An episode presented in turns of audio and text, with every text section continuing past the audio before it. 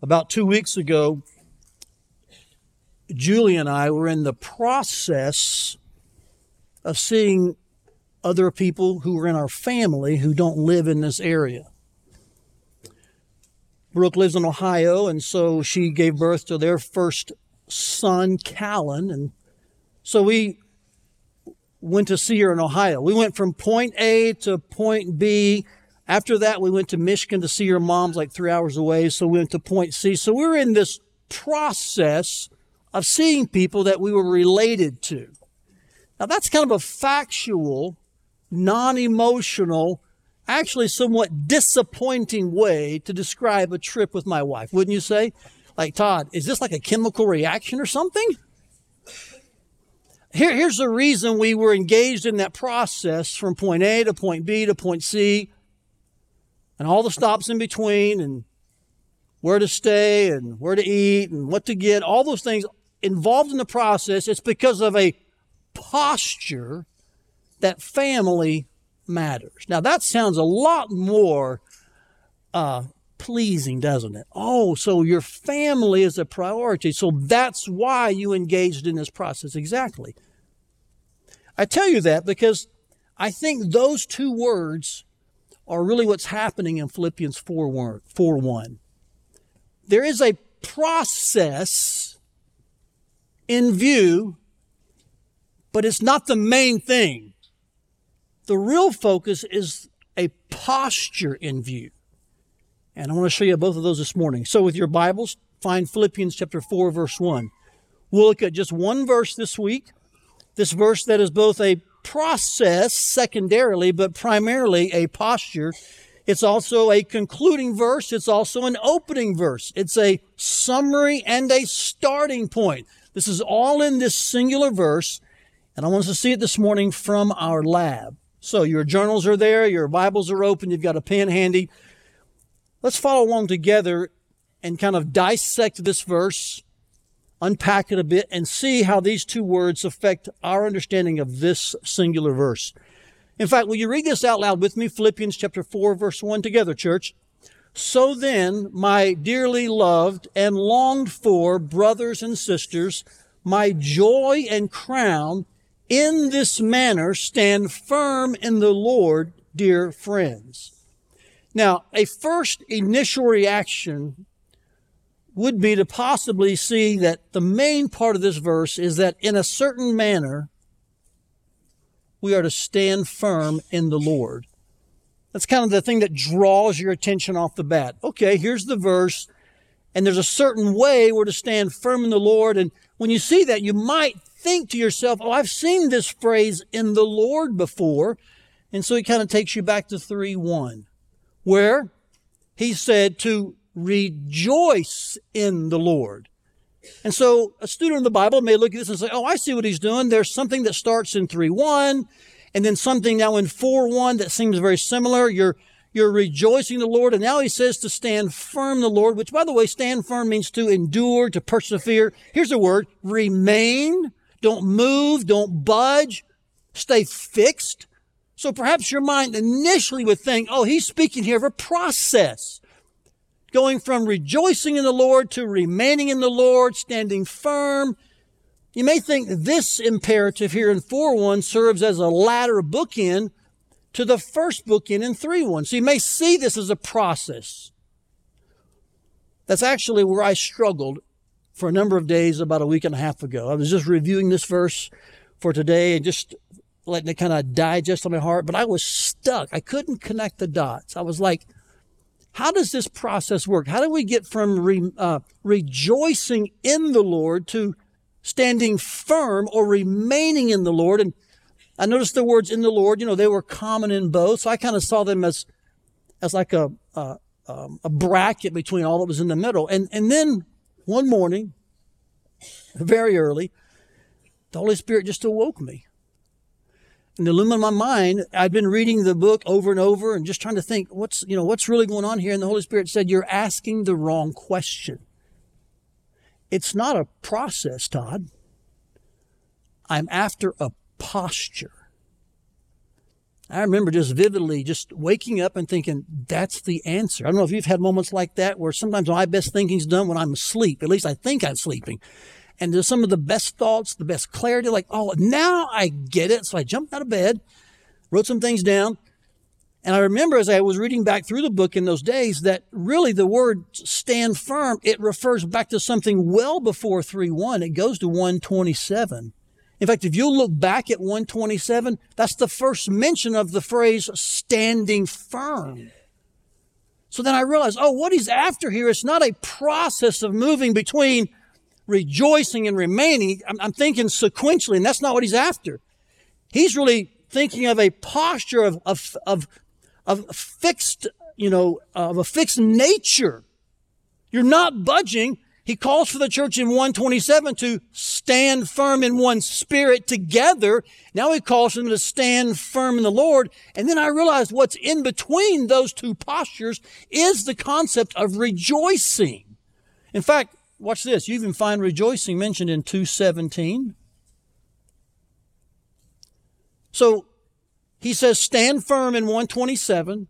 He says stand firm in 4-1 and what's between those two? Rejoicing, rejoicing, and watch this, even in 4 4 and 410, he says, rejoice and rejoice. So here's the posture he's after. Don't budge from the gospel. Stand firm in the Lord together. And then watch this. That produces rejoicing. See, in my mind, I had it flipped because I was too narrow in my scope.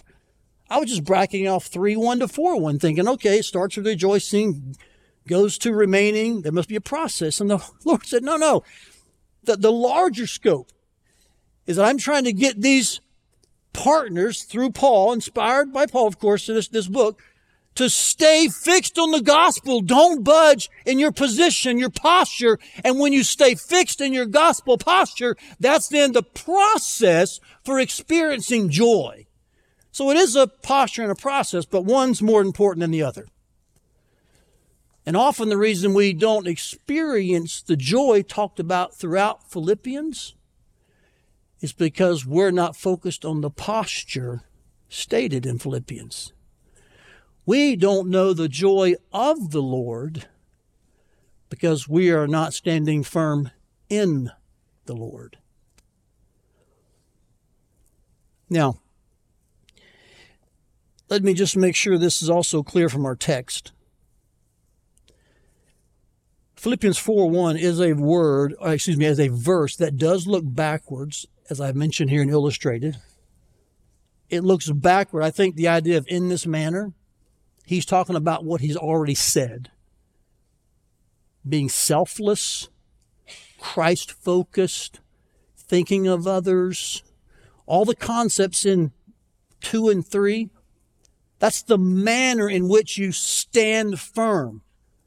You, you believe in true, biblical, authentic Christianity. You don't count your works as part of the equation. You know it's by grace, through faith, in Christ alone, period. So all of that's involved in this manner of standing firm. We don't budge. So it looks back. I think grammatically and thematically, it's hard to deny that Philippians 4.1 is looking back. This is the way we stand firm. However, I, I can't sit here and say to you that it doesn't look forward a little bit too. Because as chapter 4 unfolds, he does begin to plead with two women to get along. He thanks them for their gifts to the church and shows how he's content through everything and promises them, assures them God will meet their needs. And so there's a sense in which he's encouraging their posture to affect their behavior. So Philippians 4 verse 1, the reason we chose a singular verse is because it really is a hinge verse for much of the book. It looks back and says, this is how we stay put in our gospel posture, which is the process for becoming joyful. But it also looks forward and says, by the way, it will affect your relationships. It will affect your perspective. It will affect your confidence. So it's a, it's a beautiful hinge verse. And that's why today I wanted to take some time just to unpack this one singular verse that shows us that yes,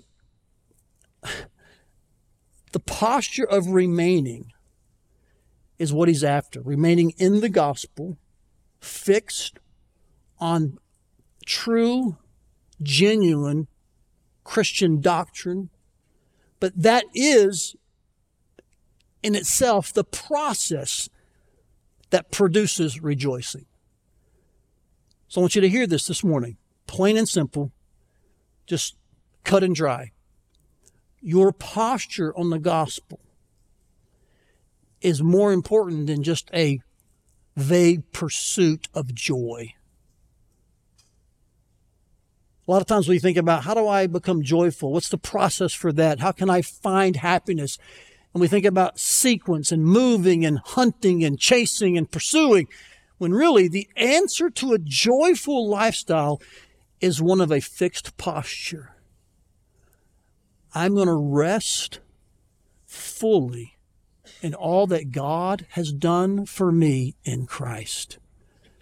That's where the joy comes from. How about I put it to you in a simple sentence? I'm getting here in a hurry this morning because I have a couple of more things to share. Don't get your hopes up that I'll be short today, okay? But I do want to get to the take home truth quick because this is singular verse. I think it's beautiful and lovely, points forward, points backwards. But it does tell us that posture matters more than process. In fact, it tells us that the posture is the process. Here's the simple take home truth that I would say really summarizes this verse with the context in mind that joy between partners. Remember the Philippian church and Paul? Paul planted the church. This was probably his, can I use the word appropriately, his favorite church? Uh, this is this book's written 10 years after he planted. They've been faithful in giving. They were the ones who were first to give. They were uh, ones who continued to give. They just were very close friends. And so joy between partners is the result of remaining unmoved in our gospel posture. This is why posture is more important than process.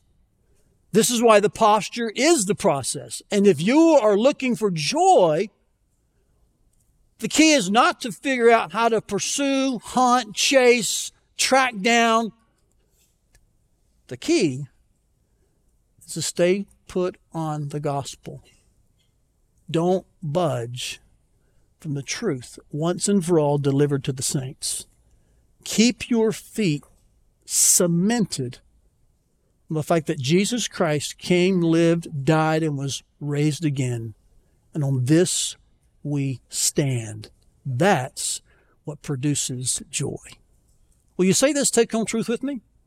Joy between partners is the result of remaining unmoved in our gospel posture. I mean, in a very applicational way, I'll just share this simple um, hypothetical with you.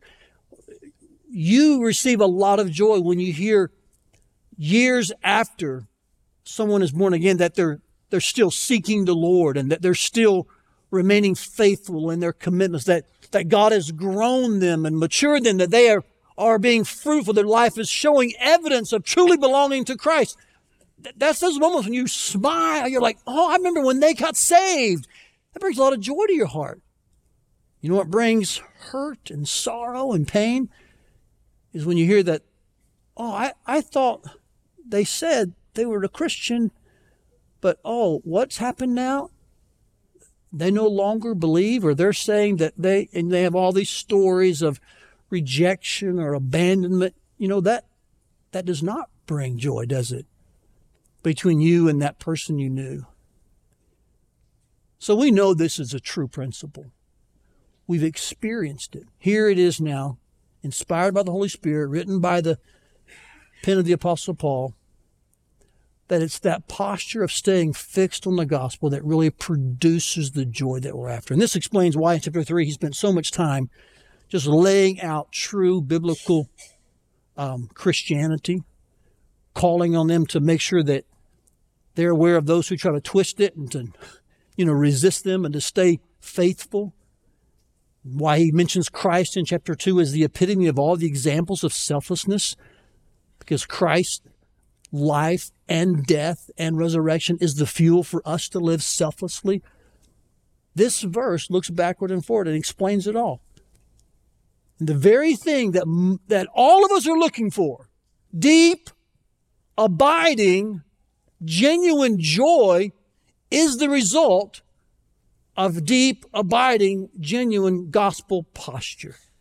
Staying put, not deconstructing or running, holding fast to the faithful word. You know why I take joy in this? Because I there's not a lot I can do. I can't fix cars, I can't change oil, I can't build houses, I can't write code. I really do about one or two things. I hope I'm a good husband, a good father, and a decent preacher. That's about the only three things I can do. I can't cook. I can hardly make toast. Okay. I, mean, I just don't do a lot, but I can do those three things pretty well, and I can stay put pretty well. You know that? When Jesus said, Here's my last words, here's the gospel, don't budge. I got that. I can keep my feet in one place and not budge. That's why I like this. Like, it's not calling for a ton of talent. I don't need a lot of skill. I just need to know the truth and stay put. And I, for one, plan to do that to my last breath because that's where the joy comes from. Amen, church? Now, this may sound like a declaration without a lot of explanation to you. Frankly, that's exactly and primarily what it is. There are moments that preachers proclaim, they declare. This is what Scripture does it's a proclamation. This verse is a culmination of a line of thought from 127 all the way to 4:1. It's the peak of a mental hike. It's the apex of Paul's intent for multiple chapters. And it's clearly this stay put on the gospel because that's where joy is found, fought for, and forged. So let's not let our feet be moved. Amen? Now, before I make some application, read it one more time with me, would you? Joy between partners is the result of remaining unmoved in our gospel posture. Now, with that in mind, I want to take some time to show you what I think is the cherry, or maybe you'd say strawberry, or maybe you'd say extra chocolate chips, on top of this delicious triple scoop of chocolate almond ice cream. Philippians 4 1. It's delicious. It's a beautiful verse. It makes your mouth water when you think about all the truth packed in there and the promises it contains. What I like, though, is that Paul actually here gives us a couple of ways that we are that that we actually remain fixed, unmoved, that we stay put, that we hold our posture. Now there's subtle references, but as we kept just digging in this verse and letting it kind of flood over us as we digested it, I think they begin to surface a couple of, can I call them hints in the verse that give us some how to's regarding our gospel posture. Let me bring this to you as we land this plane. Understand this that a gospel posture is, first of all, a relational issue. Say it with me relational issue. In other words, the, issue of spiritual family, it must have a priority in your life if you're going to experience the unity that it promises. So, a gospel posture is a relational issue. I draw this from the six titles Paul gives this church. Do you see it there in verse, verse 1? Look with me. He calls them dearly loved, longed for, brothers and sisters, my joy, my crown, and dear friends. That's a lot of familial, very endearing language, isn't it?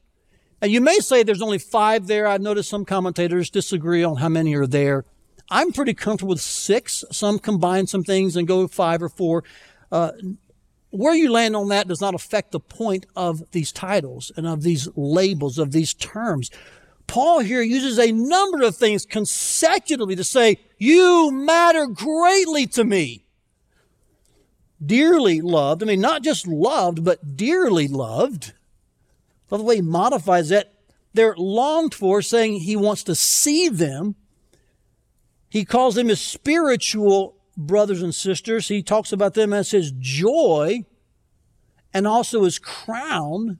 One here probably refers to like a heavenly reward, and one here refers to perhaps that wreath that an Olympic champion might receive uh, on the earth. So he's saying, horizontally on this earth, I see you as a great reward, but also vertically in heaven, eternally, you'll be a, a reward. He calls them dear friends. I mean, I'm not sure if there's another place in the New Testament where Paul strings together so many um, words to describe his love for a church. Paul saw these folks as his spiritual family. And so let me just, as bluntly as I can, say this to you. We are a spiritually collective and spiritually genetically connected group of kinfolk. Okay? Brian, we're brothers. Ted, we're brothers. Okay? Look around the room, other names. Kevin, we're brothers. Emma, you're my sister. I mean, that, that changes things when you have an issue with someone. Because in families, you can't run and hide. You can't say, well, I'm never going back. When my kids had a problem with each other, one didn't move out. He was eight. She's four. It doesn't matter if he's 16. He didn't take the card and say, I'll see you next year. No, you come to the table and we work it out because we're related. For some reason in the American culture, we've lost the concept of what it means to be spiritual kinfolk. And when the least problem occurs, we just find another family. The problem is it's actually one large family. Now, I don't think it's wrong that there's different expressions of that family in a city.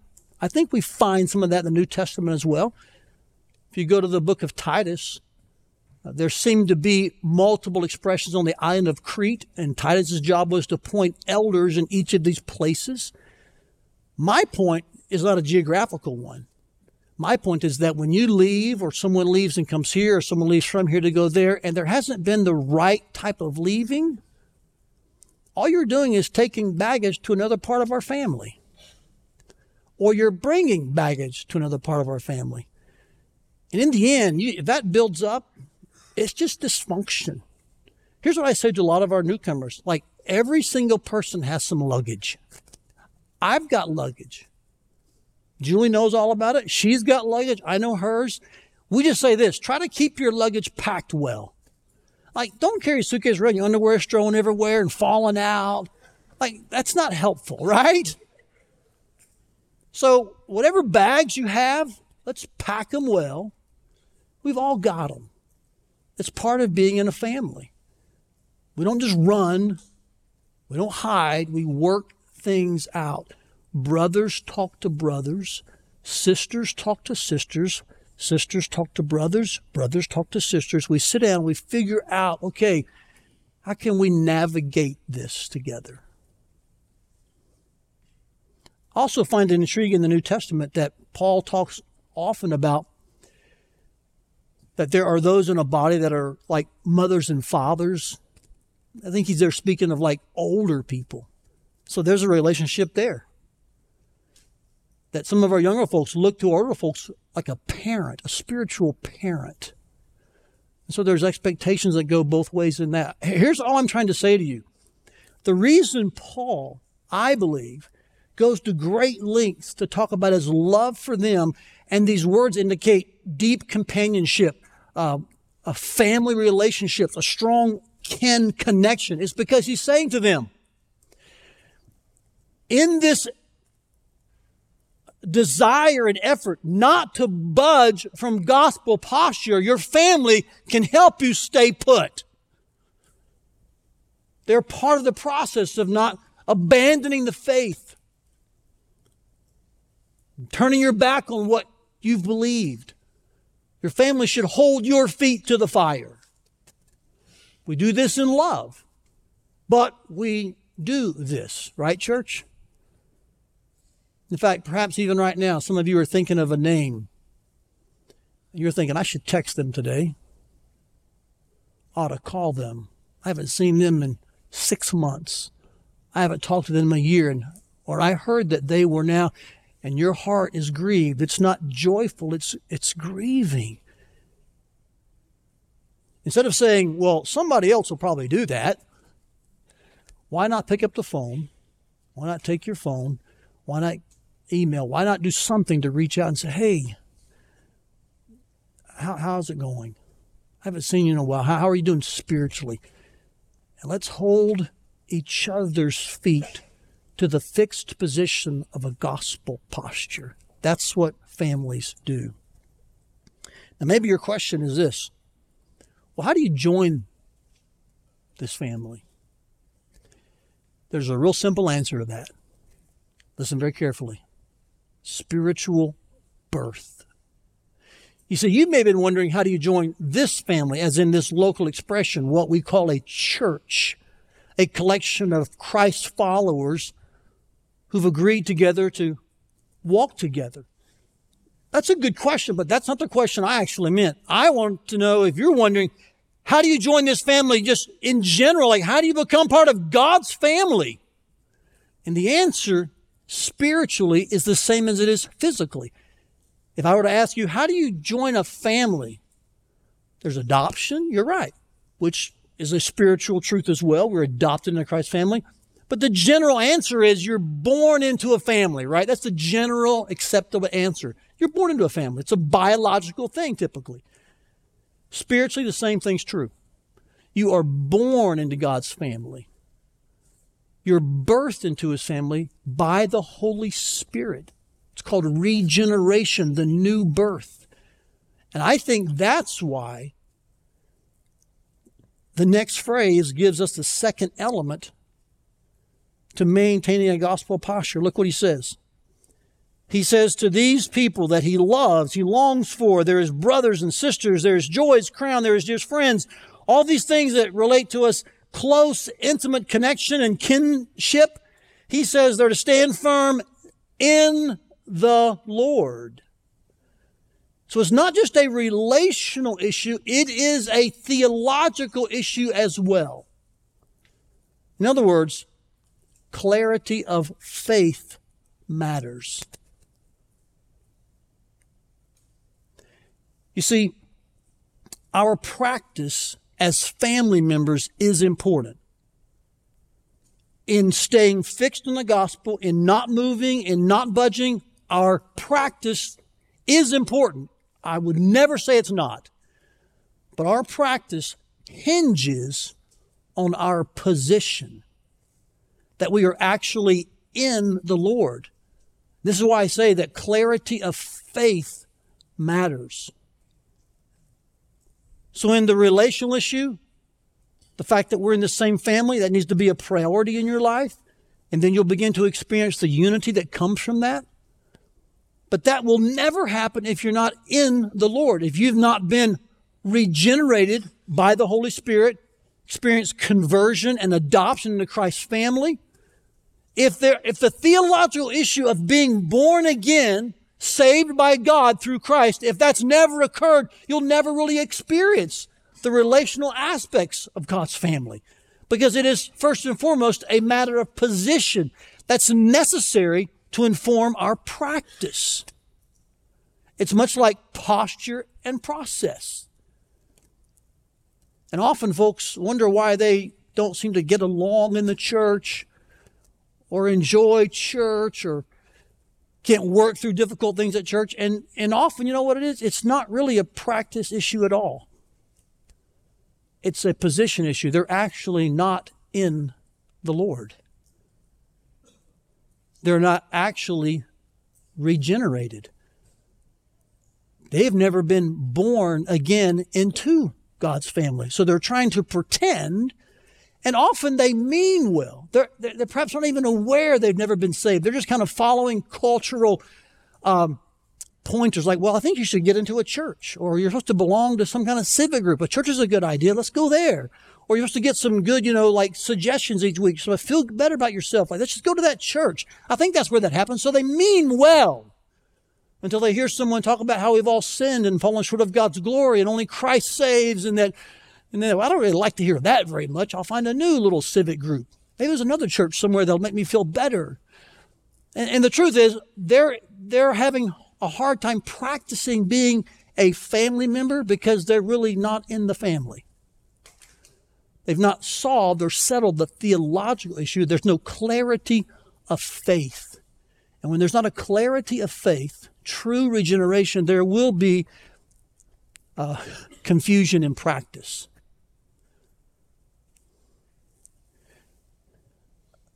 The last couple of weeks, I've had some interesting moments in witnessing to people. In all frankness, I think the Lord has just uh, given me some extra opportunities. I'm not great at it, to be frank with you. I struggle like you do in witnessing. Uh, I have great intentions. I like to think I do it a lot, but the truth is I probably don't. And I'm like you. The minute it's available, I find it difficult to cross the threshold and to say the words and to get them out of my mouth. One such happened a few weeks ago. I was with a gentleman, and Julie was there, who was about to have, um, actually was in the middle of some, of, of an illness, a severe, uh, fatal illness, and he only had a certain amount of time. And I was praying for him at the end, and before I prayed, I said, Could I just ask you a question? And I immediately got so nervous. My tongue got tied, my lips got dry, I could hardly swallow. And so I just said, Do you mind if I just share with you how the Lord is pleased with us? And he said, Sure. And so I shared what I hope was the, the gospel. I think it was the gospel, but then I just looked at him and he was staring at me and I said, Has there been a time in your life when you put your faith in Jesus? And he just stared at me. It felt, it felt like 10 minutes.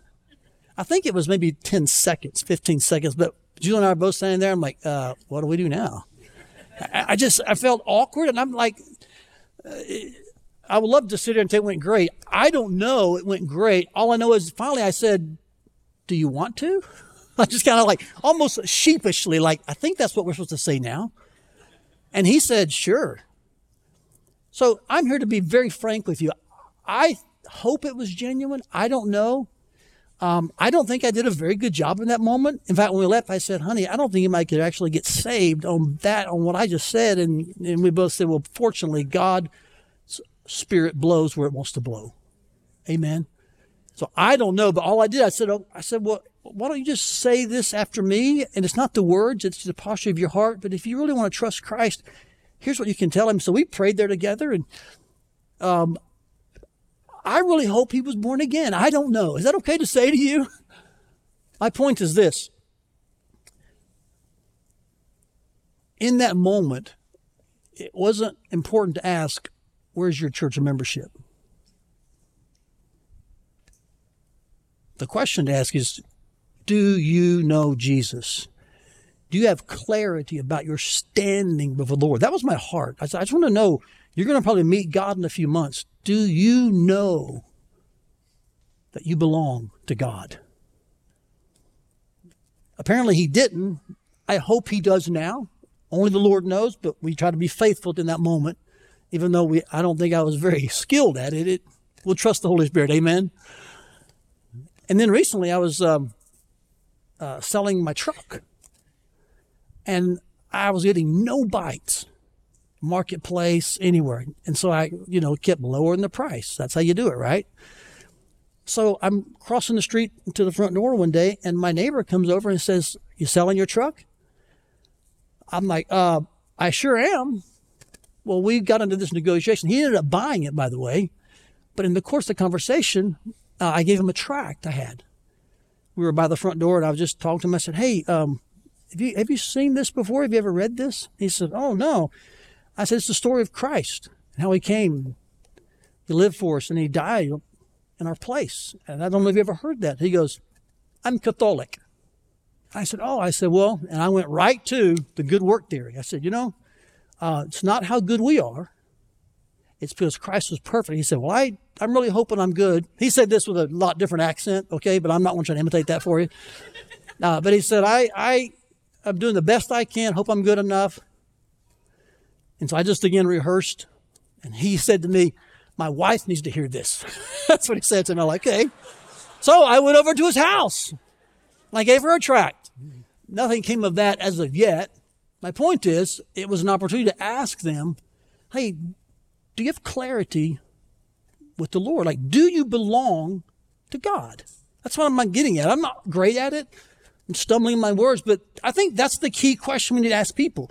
So can I just take a moment? I'm much more comfortable here with you. Do you belong to God?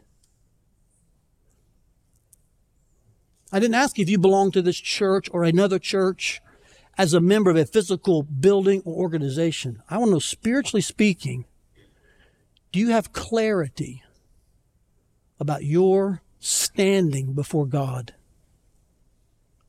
That if you were to meet your Maker today, you know now that God would say, Welcome home. Because you've placed faith in Jesus Christ as the only way to have your sins forgiven. You're not depending on your works, your pedigree or degree.